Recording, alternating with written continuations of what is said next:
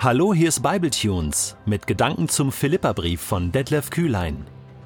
Der heutige Bibletune steht in Philippa 2, die Verse 12 bis 18 und wird gelesen aus der neuen Genfer Übersetzung. Was folgt daraus, liebe Freunde? So wie ihr Gott bisher immer gehorsam gewesen seid, sollt ihr euch ihm auch weiterhin mit Respekt und tiefer Ehrfurcht unterstellen und alles daran setzen, dass eure Rettung sich in eurem Leben voll und ganz auswirkt. Nicht nur, wenn ich bei euch bin, sondern erst recht jetzt während meiner Abwesenheit. Gott selbst ist ja in euch am Werk und macht euch nicht nur bereit, sondern auch fähig, das zu tun, was ihm gefällt. Verbannt alle Unzufriedenheit und alle Streitsucht aus eurer Mitte. Denn ihr sollt ein tadelloses Leben führen, das in keiner Weise vom Bösen beeinflusst ist. Wenn ihr als Kinder Gottes mitten in dieser verdorbenen und heillosen Welt vorbildlich lebt, werdet ihr unter euren Mitmenschen wie Sterne am Nachthimmel leuchten. Haltet daher an der Botschaft fest, die zum Leben führt. Dann kann ich dem Tag, an dem Christus wiederkommt, voll Zuversicht entgegensehen, glücklich darüber, dass ich das Ziel meiner Arbeit nicht verfehlt habe und dass meine Mühe nicht umsonst gewesen ist. Und selbst wenn ich zum Tod verurteilt werde und sterben muss, werde ich mich freuen. Mein Leben ist dann wie ein Trankopfer, das für Gott ausgegossen wird und das eure Opfergabe vervollständigt, den Dienst, den ihr Gott aufgrund eures Glaubens erweist. Ja, auch dann werde ich mich freuen.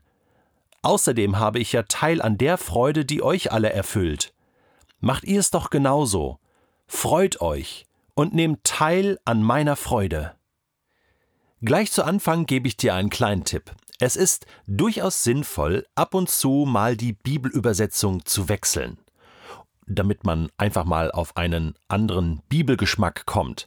Oder dass man auch mal zwei, drei Bibelübersetzungen parallel liest. Zum Beispiel einen Text in der Elberfelder liest und den gleichen Text dann mal in der Guten Nachricht oder in der Lutherbibel oder in der neuen Genfer Übersetzung, die ich benutze hier für das Neue Testament bei Bibletunes. Ich habe in meiner Reihe Lieblingsbuch die Bibel auch schon darüber gesprochen, was das für einen Effekt haben kann. Diese Reihe sei dir übrigens empfohlen, wenn du mal einen guten Einstieg nochmal in dieses Thema Bibellesen haben möchtest. Denn heute, im heutigen Text, macht es durchaus Sinn, mal Vers 12 und 13 in einer anderen Übersetzung zu lesen. Ich lese jetzt mal aus der Elberfelder Übersetzung. Da heißt es, Daher, meine Geliebten, wie ihr alle Zeit gehorsam gewesen seid, nicht nur in meiner Gegenwart, sondern jetzt noch viel mehr in meiner Abwesenheit, bewirkt euer Heil mit Furcht und Zittern. So heißt es in Vers 12 am Ende. Bewirkt euer Heil mit Furcht und Zittern. Tja, wie hört sich das an zunächst, wenn man das so hört? Bewirke dein Heil mit Furcht und Zittern, du lieber Philippa, oder wer immer du auch bist. Das hört sich doch so an, als wenn ich selbst erstmal für mein Heil sorgen muss. Mit viel Angst und Zittern muss ich etwas dafür tun, dass ich heil werde oder gerettet werde. Das ist so oberflächlich betrachtet ähm, die, die Interpretation dieses Textes.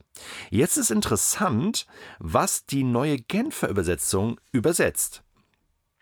Da heißt es, sollt ihr euch ihm auch weiterhin mit Respekt und tiefer Ehrfurcht unterstellen, also statt Furcht und Zittern kommt hier Respekt und tiefe Ehrfurcht, hört sich schon mal ganz anders an, nicht Furcht und Zittern, ja, sondern Respekt und Ehrfurcht, ja, dass eure Rettung sich in eurem Leben voll und ganz auswirkt.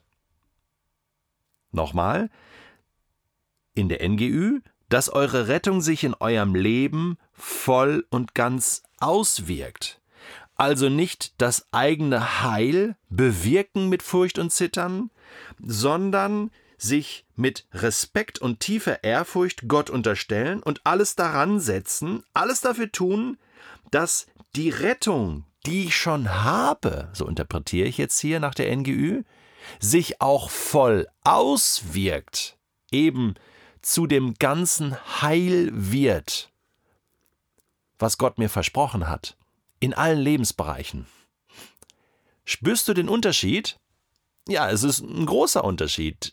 Die eine Übersetzung erweckt eher den Eindruck, ich muss was tun, damit ich gerettet werde oder gerettet bleibe oder so, ne? Und die andere Übersetzung macht deutlich, du musst auch was tun, aber du musst nicht Angst haben vor Gott, sondern Ehrfurcht und Respekt und alles dran setzen, dass die Rettung, die du hast, sich auch auswirkt, dass das wachsen kann. Gefällt mir besser.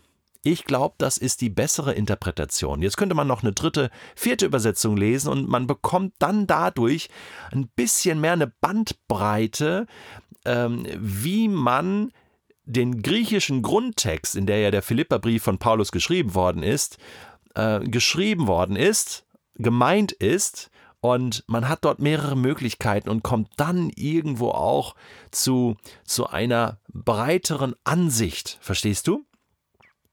und vielleicht auch zu einer besseren Beurteilung. Und das macht vor allen Dingen Spaß, wenn du ein bisschen mehr Zeit hast oder auch vielleicht in einer kleinen Gruppe oder wenn du mit dem Philippa-Material auch arbeitest, ja, im Hauskreis oder für dein eigenes Bibelstudium. Mal zwei, drei Übersetzungen hast du schnell auf bibleserver.com oder vielleicht auch zur Hand oder in deiner U-Version-App äh, kannst du das machen und das ist echt toll. Ich habe das jetzt einmal demonstriert und schon hast du ein anderes Ergebnis und der Text liest sich, liest sich ganz anders. Ganz ehrlich, ich hatte diesen Elberfelder Text eigentlich im Hinterkopf gehabt und war dann überrascht und erstaunt, was ich hier in der neuen Genfer Übersetzung lese. Also, mit Respekt vor Gott und tiefer Ehrfurcht, das ist nicht Angst und Zittern. Unter Angst und Zittern verstehe ich Angst und Zittern. Ich zitter wie Espenlaub und hab Angst. Nein, ich muss nicht Angst haben vor Gott. Ehrfurcht, das ist was anderes. Dass ich sage, Gott ist so groß. Gott, ich habe Respekt vor dir, vor deiner Herrlichkeit, vor deiner Heiligkeit.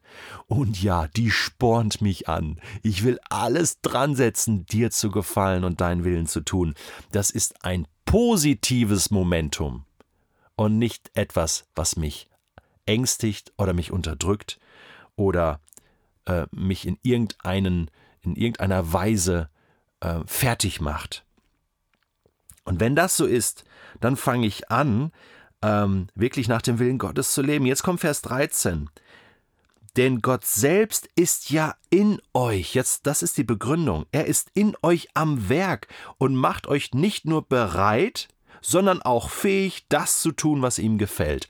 Das ist eigentlich so die Auflösung, oder? Du hast den Part, dran zu bleiben, mit Respekt und Ehrfurcht, alles dran zu setzen und der, der in dir ist, nämlich Gott selbst, der macht dich nicht nur bereit, sondern auch fähig, das zu tun, was ihm gefällt. Weißt du was? Das ist gute Nachricht. Das ist frohe Botschaft. Ich muss das noch nicht mal selbst tun. Letzten Endes.